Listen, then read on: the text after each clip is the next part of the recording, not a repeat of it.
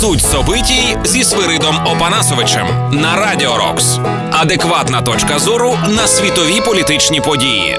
Доброго здоров'я, громадяни, слухачі. Це дід Свирид у студії. Продовжаємо спокійно вникати у суть проїсходящих событій.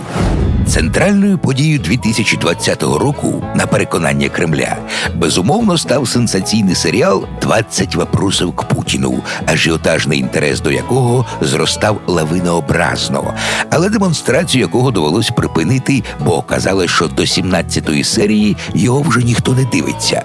Жаль, дуже жаль. Колись відомий довольно проніцательний російський блогер Ленін охарактеризував тодішнього царя Ніколая II йомкими словами хвастуніжка і ідіотішка. Але вождь мірового пролетаріата навіть не здогадувався, що через сто років Росію возглавить кренділь, на тлі якого даже цар Ніколай виглядатиме воплощенням скромності та інтелекту. Між тим, у стрімкій інволюції, примір якої демонструє Путін, нічого дивного нема. То, як каже класік, обичний мутагенез. Плод зовні схож на людину, але з інтелектом обізяни. Перший закон Менделя.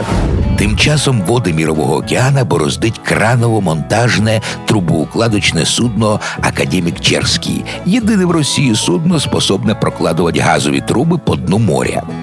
Ну, як бороздить, скоріше крадькома пробирається, намагаючись в іноземні порти не заходити, бо є ризик, що його тут же арештують і продадуть в уплату боргу по ділу Юкоса.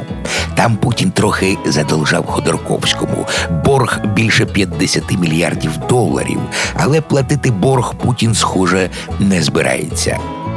Доведеться міжнародним колекторам арештовувати собственность Росії і трубоукладчик Черський для почину вполне годиться. Потреба в трубоукладчику виникла в ту мить, коли містер Трамп минулого грудня неожиданно завдав по планах Путіна завершити будівництво газогону Северний поток 2 підлого удару. Роботи були зупинені, іноземні компанії убралися в освоясі, і тепер Путіну треба із Тихого океана через індійські перегнать у Балтіку свій трубоукладчик. Інакше Северний поток 2 він ніколи не закінчить, і майбутні українські школярі над ним на уроках історії сміятимуться. Правда, українські учні і так, по всій відомості, сміятимуться, бо навіть якщо той трубоукладчик зуміє доплисти до місця, де припинилися роботи, окажеться, що нічого робити він не може.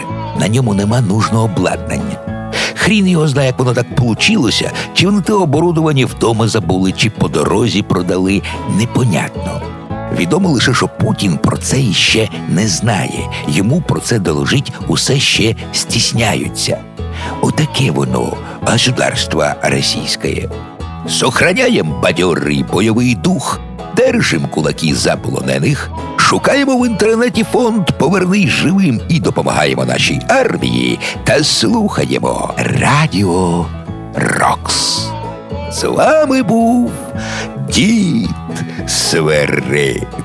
І слідім, щоб везде порядок був, а не те, що сейчас.